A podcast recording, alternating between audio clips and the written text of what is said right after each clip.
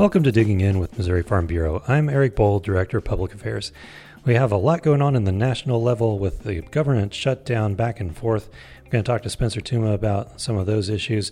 And there's a new legislative class being sworn in this week in the Missouri State Capitol in Jefferson City. So BJ Tanksley is going to join us as well to talk about what's happening on the Missouri side of things. So let's get started.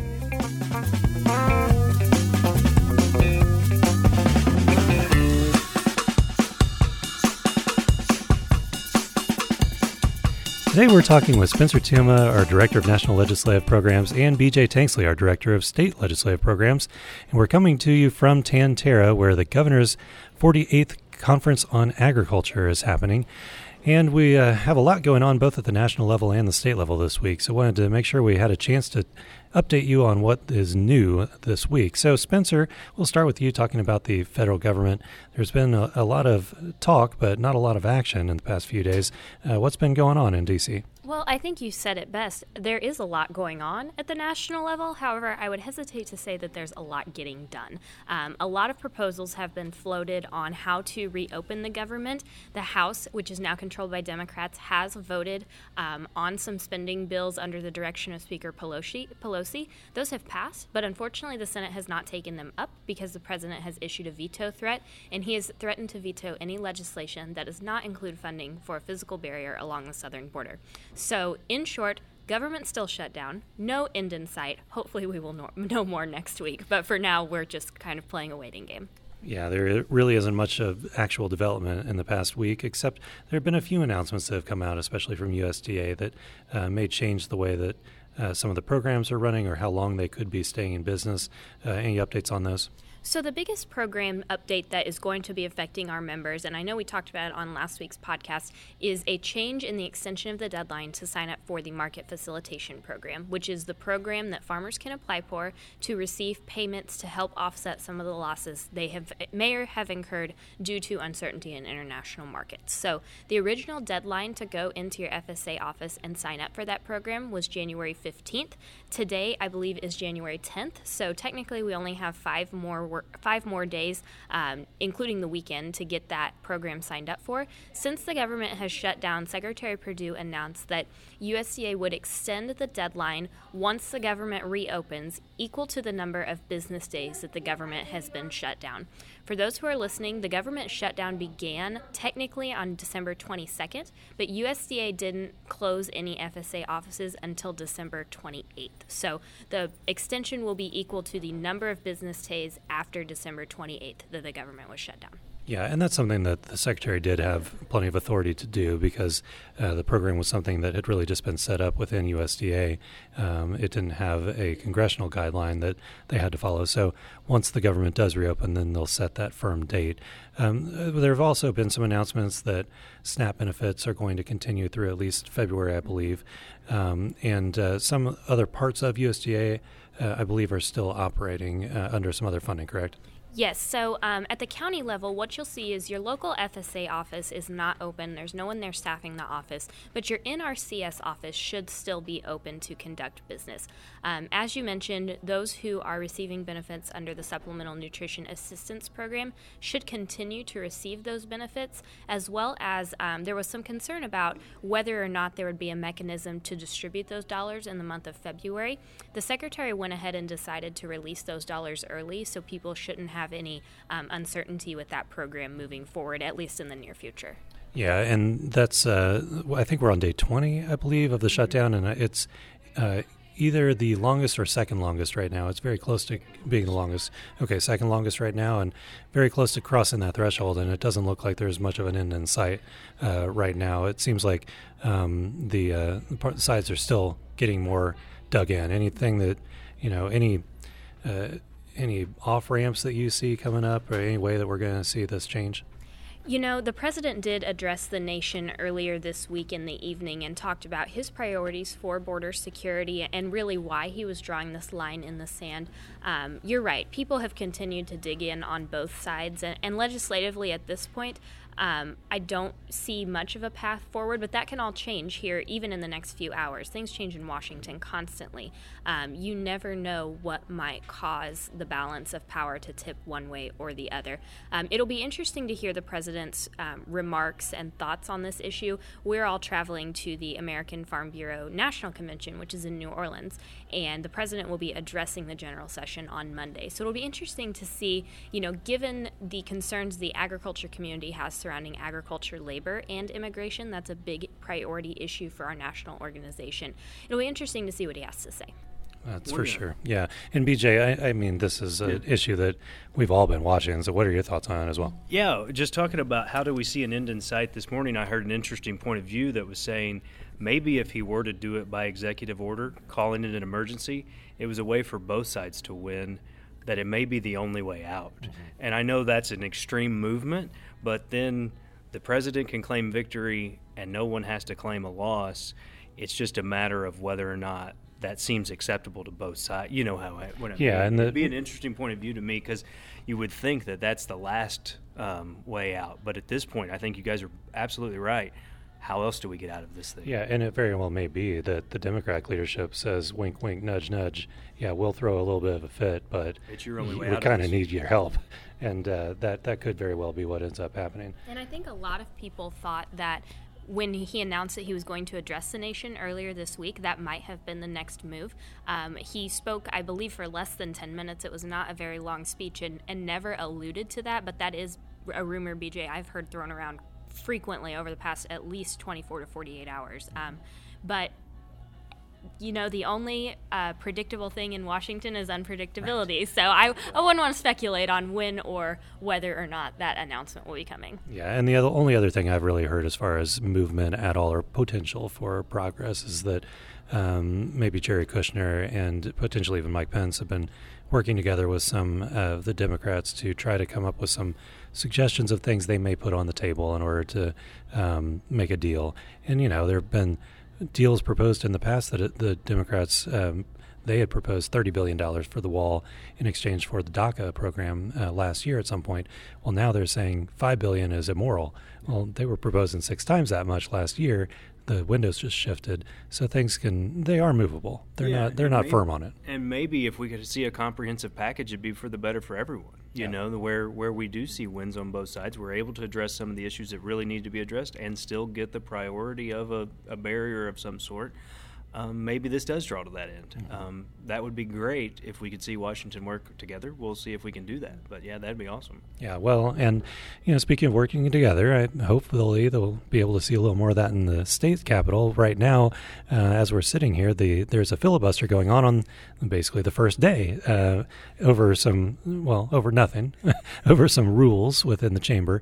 So, uh, BJ, as you've been uh, up in in Jeff City over the past few days and uh, they just swore in the new class of freshmen on Wednesday. Uh, today's Thursday, and they're now debating on the floor. What's what's the status there? Yeah, so uh, the uh, the 100th General Assembly was sworn in yesterday around noon. Um, mostly a procedural day, a lot of pomp and circumstance. The governor had a the ball last night where everyone's introduced and everyone has a great time and gets to kind of celebrate their election officially in the Capitol. Uh, it was a good day, had a lot of great conversations in the Capitol. Uh, we had new leadership that won their elections. Um, we knew who those leaders were going to be, but they were officially sworn in as the leaders. Um, Representative Elijah Haahr is the new Speaker of the House. Um, he comes from Springfield, a Republican from Springfield. Um, one of the younger speakers that we've seen in a while, uh, kind of a trend of young leadership in the House. Um, so he comes in with a lot of excitement, talking. He is a small business owner, I believe, but came in talking about um, keeping Missouri open for business and not just making that a, a campaign line, but making sure we work to um, alleviate regulations and make sure that that is something we can actually see happen. On the Senate side, um, Senator Dave Schatz was elected President pro tem of the Senate.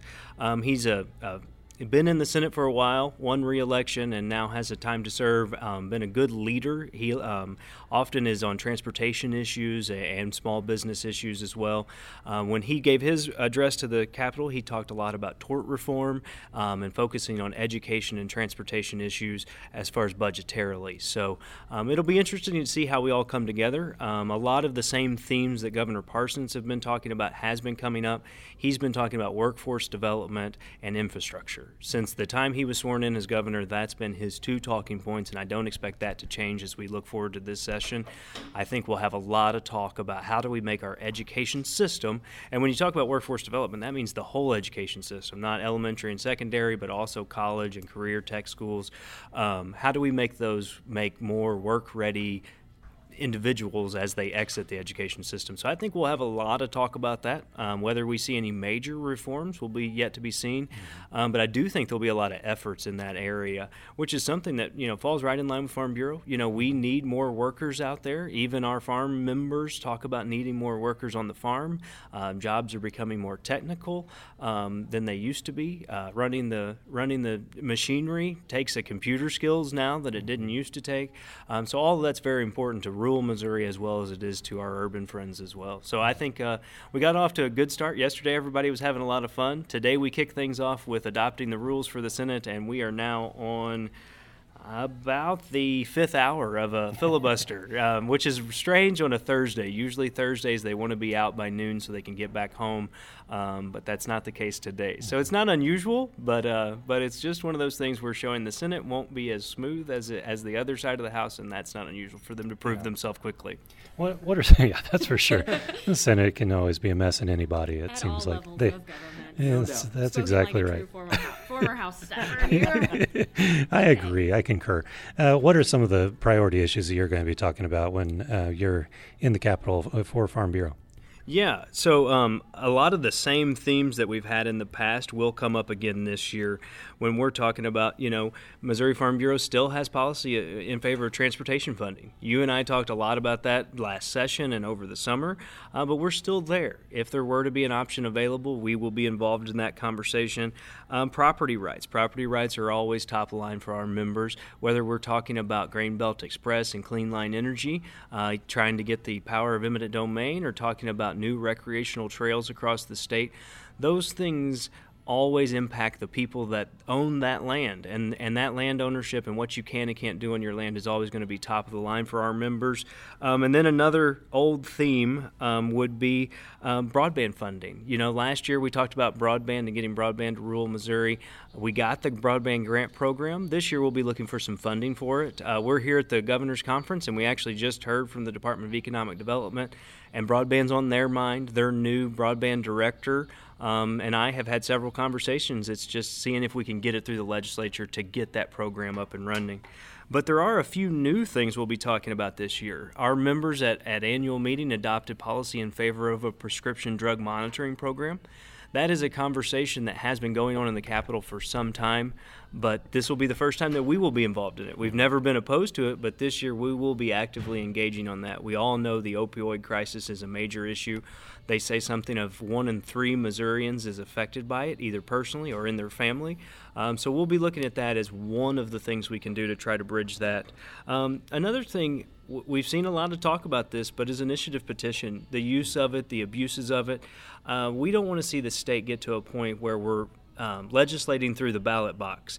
And so we'll be talking about initiative petition reform. What can we do to make sure those issues that do rise to that need are important, but that if there's other issues citizens of the state want to see get done, let's work through the legislative process. What people don't realize is when you legislate through the ballot box, it brings up a whole host of issues. Uh, the language is never written consistently with the way our other statutes are, and then there takes months and months of interpretation and what is right and how do we bridge this gap. So there's a lot of issues when you go down that path. So we want to make sure that legislation goes through the legislature while still allowing for those very vital issues to go through the initiative petition process. Um, And then another would be um, feral hogs. We've talked about this before. It's not a new issue to Farm Bureau, but we will be talking about this in the Capitol. Uh, we want to make sure that the state stays focused on eradication, and we're going to be supportive of any effort to make sure that that is the case. Our members, especially in those areas that have feral hogs, obviously are seeing the negative impacts of them. They destroy row crops, they destroy pasture land and forest land. Um, so we want to make sure that we continue the goal of eradicating them from the state of Missouri. They aren't native to here, and we want to make sure that stays the case. So we don't want to become like some of our southern neighbors where the problem has gotten so bad they know they can't ever get rid of them. So, so we want to focus on eradication and trying to get those things done. So it's going to be a busy year. Uh, we'll be working with the governor on some of the issues that he's brought up and on some of these things we've talked about. Um, and lastly, I left one off the list would be. Uh, windmill taxation. Um, that's one that's been, we've talked about windmills a lot, Farm Bureau has, and the task force and things like that. Um, but this year it came to our attention that depending on the way the windmill ownership is, some of the, those areas may not see the local benefit of that. And so we want to ensure that the areas hosting these commercial wind farms are actually seeing the tax benefit of it. And this goes both ways. It goes for the people that want to see more wind energy as well as those communities. It's hard to sell wind energy to a community if that community is not going to see any benefit right. from it. They buy into these because it's going to help their schools, it's going to help their county courthouse, it's going to help their entire community. If it's not going to have that local impact, you probably won't see very many wind energy developments over the years. So that's something we'll be working with those folks on um, to try to make sure that that local impact stays local. Well, it sounds like you're going to have a pretty busy spring here. Well, last year we talked about three main topics, and it was easy to rattle off the tongue. And, and this year I'm having to check with my notes because there are several issues. Um, I do think there are going to be some fun topics to work on. I think when you talk about these things, um, some of them are roll off the tongue and everybody shakes their head. and Others you have to kind of educate on. So we'll be spending some time, especially this legislature has nine or ten new senators, depending on how you count them, and then there's uh, somewhere in the neighborhood of 50 brand new state representatives. Um, so there's going to be a lot of getting to know each other. So we'll spend a lot of time in the Capitol just talking about who Farm Bureau is, the members we work for, and how our policy is developed, and then we'll go from there. I would say session will get off to a little bit slower start than it has the last couple years, just because you have so many newer people. I think, and you brought up a really good point about all the new freshman legislators, and it's probably a good time to mention that we are continuing continuing the Capital Connection program in the state capital. And BJ, I know that was a project you started last year, and I, and I think it was a huge success. Um, but your region of the state is invited a couple of times up to um, Jefferson City during the legislative session. Uh, you'll work with your regional coordinator and with BJ and do visits to your own legislators and to legislators maybe from other parts of the state, uh, maybe even from an urban area where it's nowhere close to where you're from. Um, but it's a really good opportunity, and I think we would all encourage you to get in touch with your your regional coordinator um, to come up to the Capitol. Yeah, and when are the first dates of that starting, BJ? Our first visit will be January 23rd, and then that's a Wednesday because of the Martin Luther King Day holiday, and then we'll roll most Tuesdays following that. So January 23rd is the first date, um, and we'll work out from there. Um, so it's going to be a great opportunity. Thank you, Spencer, for the plug. Um, it did have a huge um, impact on our legislative agenda last year, and I, I think it will again this year um, as we get to know all these brand new legislators.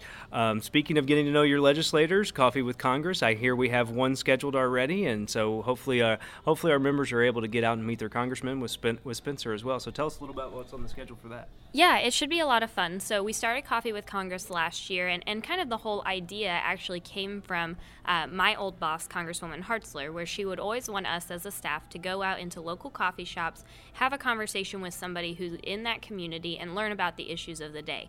I realize that I do not have the ability to fly every single Missouri Farm Bureau member out to Washington, D.C., but I do have the ability to help connect our members with their members of Congress. And so the Coffee with Congress program is designed to be a casual, informal conversation, um, and we try to make that about an hour long so you don't feel rushed. Um, sometimes when you go to Washington, D.C., you have to wait in line to go through security, and they basically make you take your shoes off, your belt off, your jacket. By the time you get dressed, get to the office, you only have 15 minutes to say every single thing you've ever wanted to say to your member of Congress, and that's not really a an environment where you can have effective dialogue. So This program is designed to be more of a roundtable style event.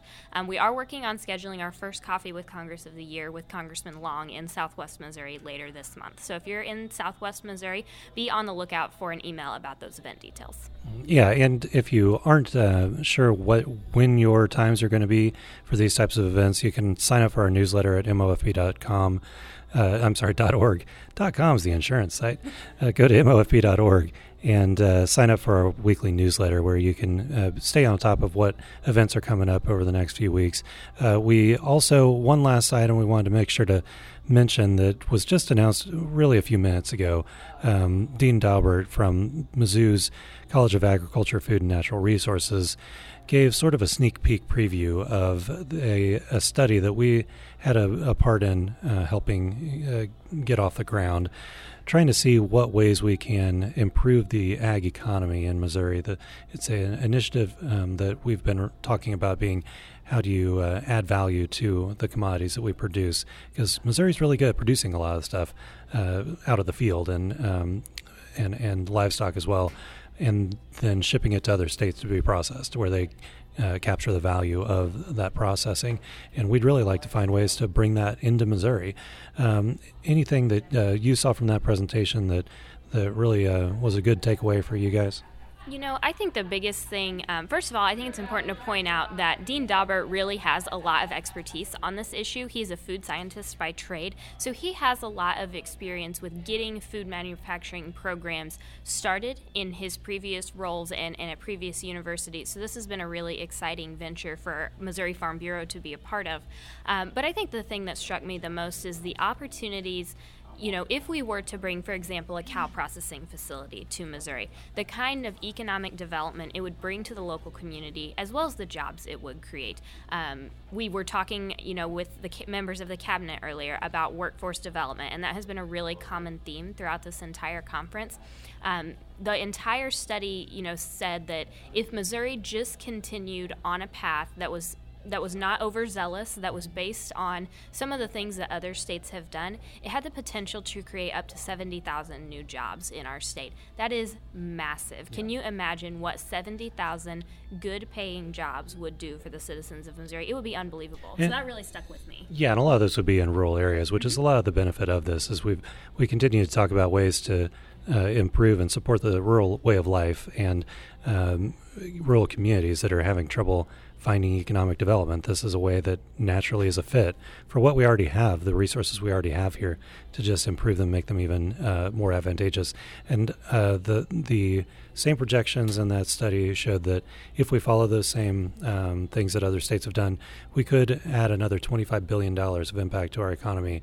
Uh, within just the next eight years, and that's a huge amount of uh, impact, including another. And that would also lead to another uh, $1 billion, more than a billion dollars of new tax revenue to the state coffers. And so these are all things that seem very promising. You know, it, it means still a lot of hard work and um, a lot, needs a lot of leadership to make it happen, but uh, definitely was a, a pretty uh, bright sign. And, and the full study will be coming out at the end of this month. Yeah, and I think what kind of hit me is they were talking about local foods and how do you get that working in communities. That's going to involve a lot of our rural communities, just like you said.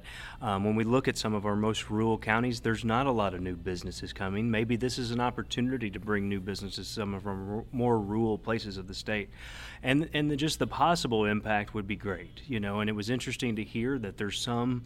Um, believed barriers, and there are some even legislative barriers to some of this that are keeping some of this advancement from happening. So it'll be interesting to dive into that report, see what some of those legislative barriers are, see if we can't focus on them during session or next session, and see if we can't get some of those out of the way to make sure that we're not standing in the way of what could possibly be investment. You know, value added isn't something new to agriculture. We've always said we want to take the corn, add it, in, add something to it, and then make it worth more before it leaves the state hopefully this is the way we can get into a way of doing that. Mm-hmm. Yeah, I actually uh, have been at some, several events where there's a guy that he's kind of a character, but he owns the distillery right off I 70 at exit 175, the Wood Hat oh, Distillery. and um, he always has a wood hat that he wears. But every time he gets up and gives his pitch, he talks about how if you take a bushel of corn, you could buy that for what three bucks or three, four bucks or something. And we wish it was uh, more. Yeah, I wish it was yeah, significantly for the, more. Record, we wish it was a lot more than yeah, that. Exactly. Uh, but you could take that same bushel of corn, distill it into a bottle, and sell it for you know 15, 20 bucks or whatever his number is. Right. And um, there's a lot more value you can add by uh, exporting that stuff uh, out of Missouri when it's already been processed rather than in the raw form. So well, hopefully we'll be able to take advantage of that in the coming years. Yeah, and it could be some, some great advancement for the state as a whole, not to mention the tax dollars that come off of it that help everybody, that help our transportation systems, that help our local schools. It could be a large benefit for everyone if we look at this. Mm-hmm. Any thoughts uh, on any of the other things you've heard so far at the conference? No, but I have one last question. Go right ahead. We all get to vote. What's more exciting to start the year? Government shutdown or filibuster where no one can leave the Senate chamber? Go! oh, man. Well, there's so many arguments on both sides, but I'm going with the government shutdown because that's just so exciting for so many people. I will say that the government shutdown will gain a lot more headlines than this personal filibuster in the Capitol will. So uh, I'll side with the national government on this one. Let's just hope this government shutdown comes to an end before Valentine's Day at this point. exactly. I, that that threat of months or even years uh, it scared a lot of people. I think. Yeah. All right. Well, thank you guys both. I guess we'll get back to it and see what else is on the agenda here for the governor's conference. But uh, we'll look forward to talking to you guys uh, in the next few days. Thank you. Thank you. See you next week.